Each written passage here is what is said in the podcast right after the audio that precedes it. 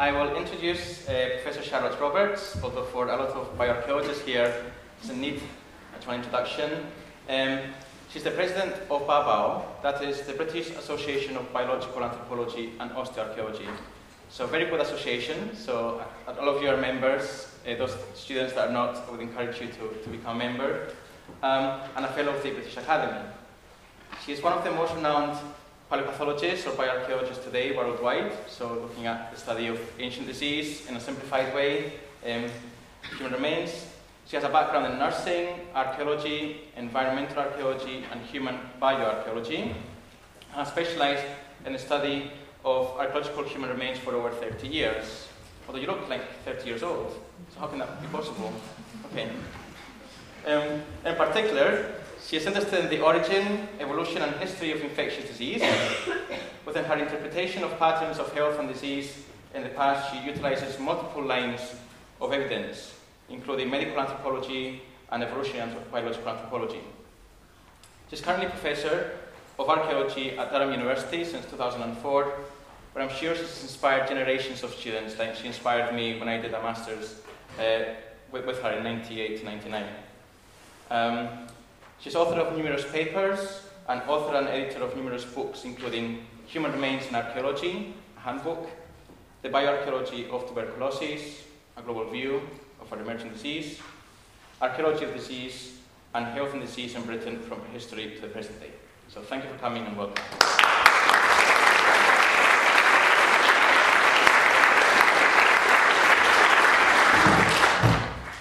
Can everybody hear me? Yes? Um, thank you very much for that wonderful introduction and, and thank you for inviting me. Um, I'm honoured. I hope I can do justice to bioarchaeology. Um, so that's the first thing. But secondly, I've been working in bioarchaeology for a long time, as, as Nick has said, uh, and I've seen how bioarchaeology, the landscape of bioarchaeology has changed massively in the UK, and particularly the number of bioarchaeologists working in this field in academia and commercial archaeology. Um, and some in museums too. And, and, and I should add that they're mainly women, which is great. Um, and that goes for students in, uh, at master's and PhD levels. when I entered this field, I think that bioarchaeology was considered a really fringe area of archaeology in 1983. And few people were working in it, maybe a dozen or so. Some in their spare time, there were doctors and dentists. I don't think they have spare time now. There were virtually no academic posts in bioarchaeology, and I think many people actually excavating skeletons felt that it took too long and that skeletons didn't really tell us much compared to grave goods. Anyway, I hope tonight to provide some food for thought and discussion on bioarchaeology, its development, what's in vogue right now, what's trending, as they say, what the future might hold, and some concerns which you could class as bees in my bonnet. And I'd like, you know, some interaction on these if possible.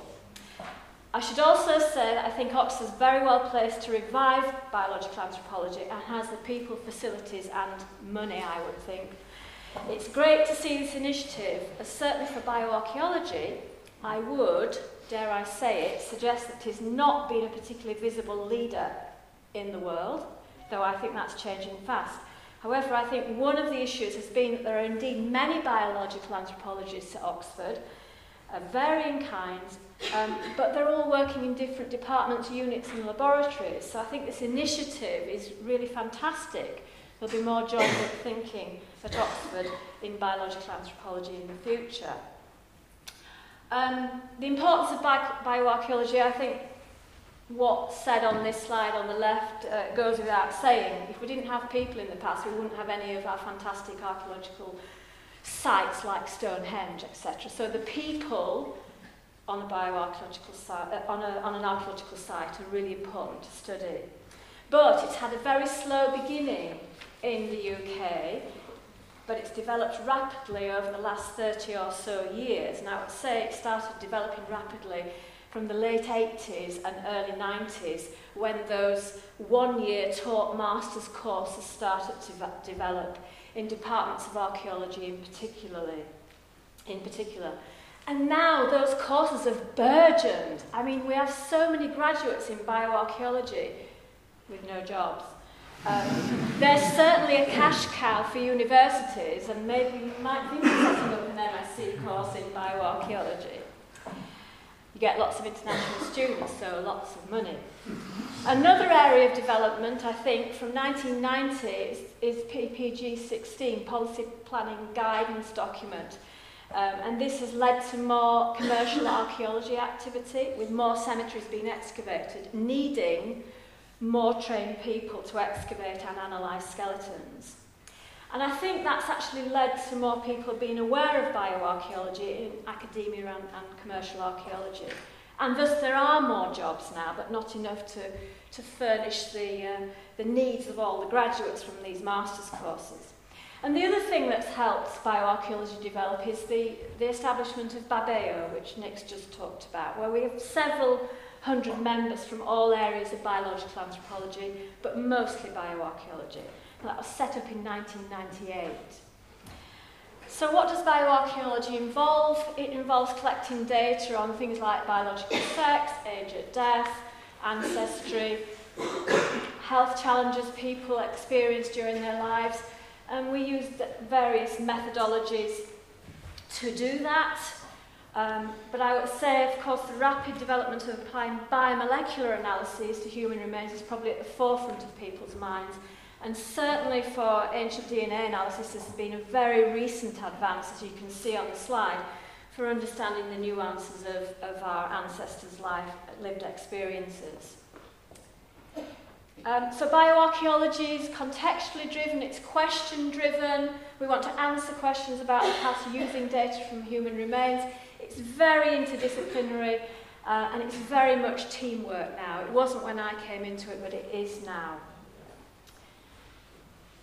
Um, yeah.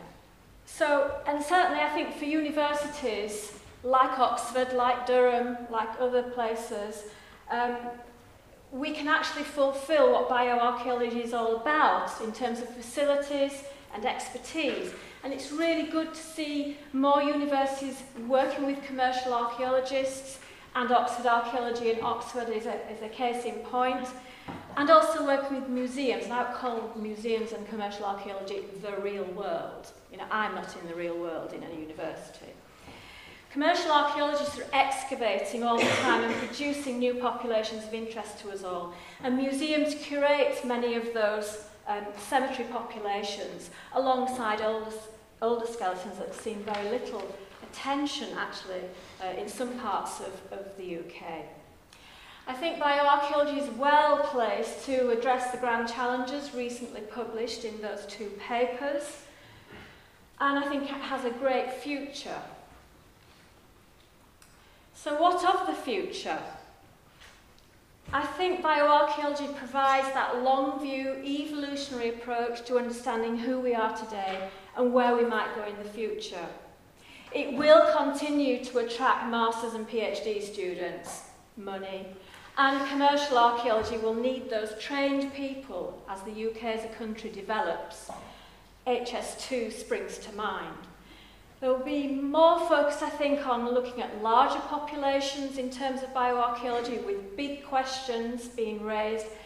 And we have the wherewithal to answer those big questions using the methodologies at our disposal. But I do think that bioarchaeology could do well to think a bit more outside the box in research and not necessarily follow what has gone before.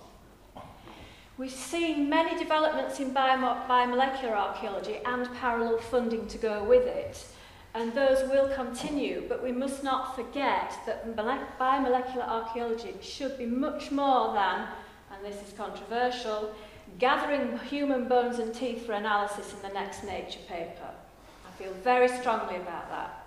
You might want to argue with me.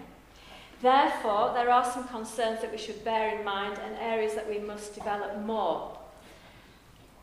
And I think, for me, this is really important. I think in bioarchaeology we should be making a difference to the, to live the living and helping the living plan for their future. And if we could do more of that, taking an evolutionary approach, I think we, we would perhaps, um, dare I say it, attract more research funding.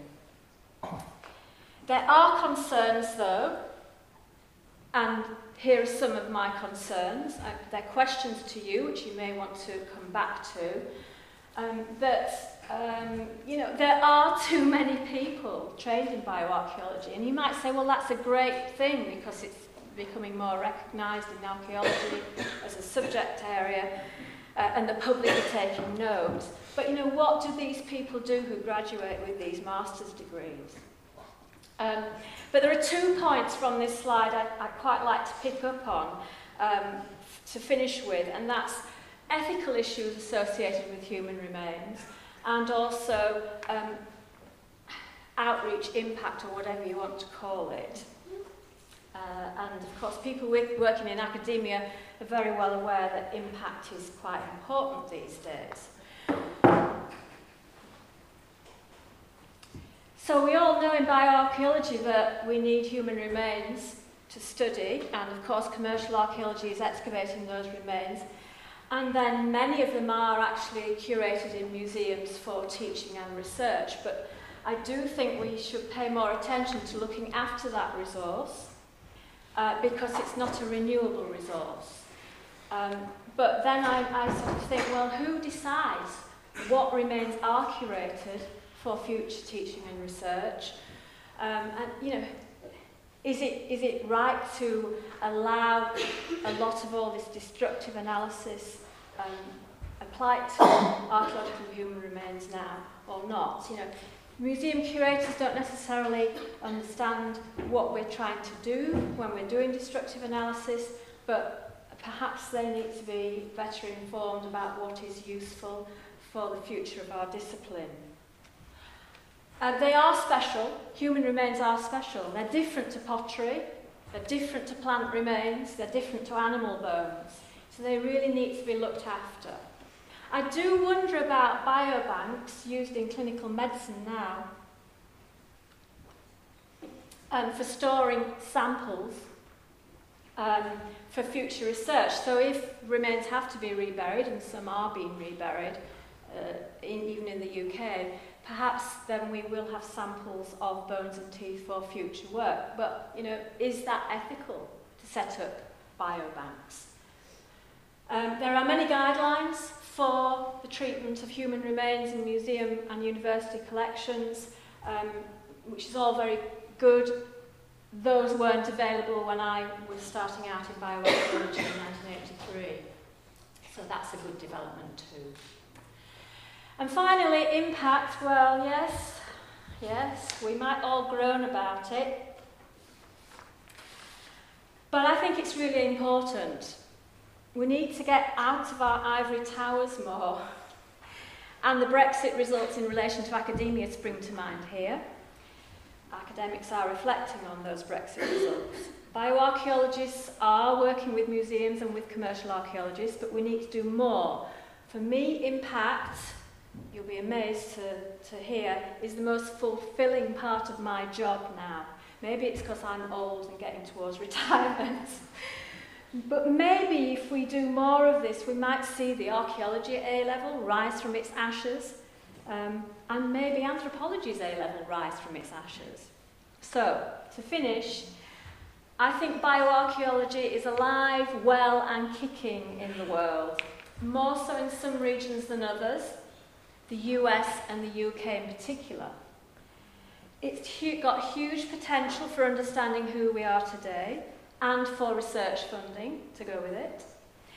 The wider community is very supportive of what bioarchaeologists do, so there are many opportunities for outreach and people want to study bioarchaeology at university. But I think we must be conscious that the remains that we study and research on needs to be looked after for future generations of scholars. So thank you very much for listening. I know some of that's been controversial, but it needed to be said.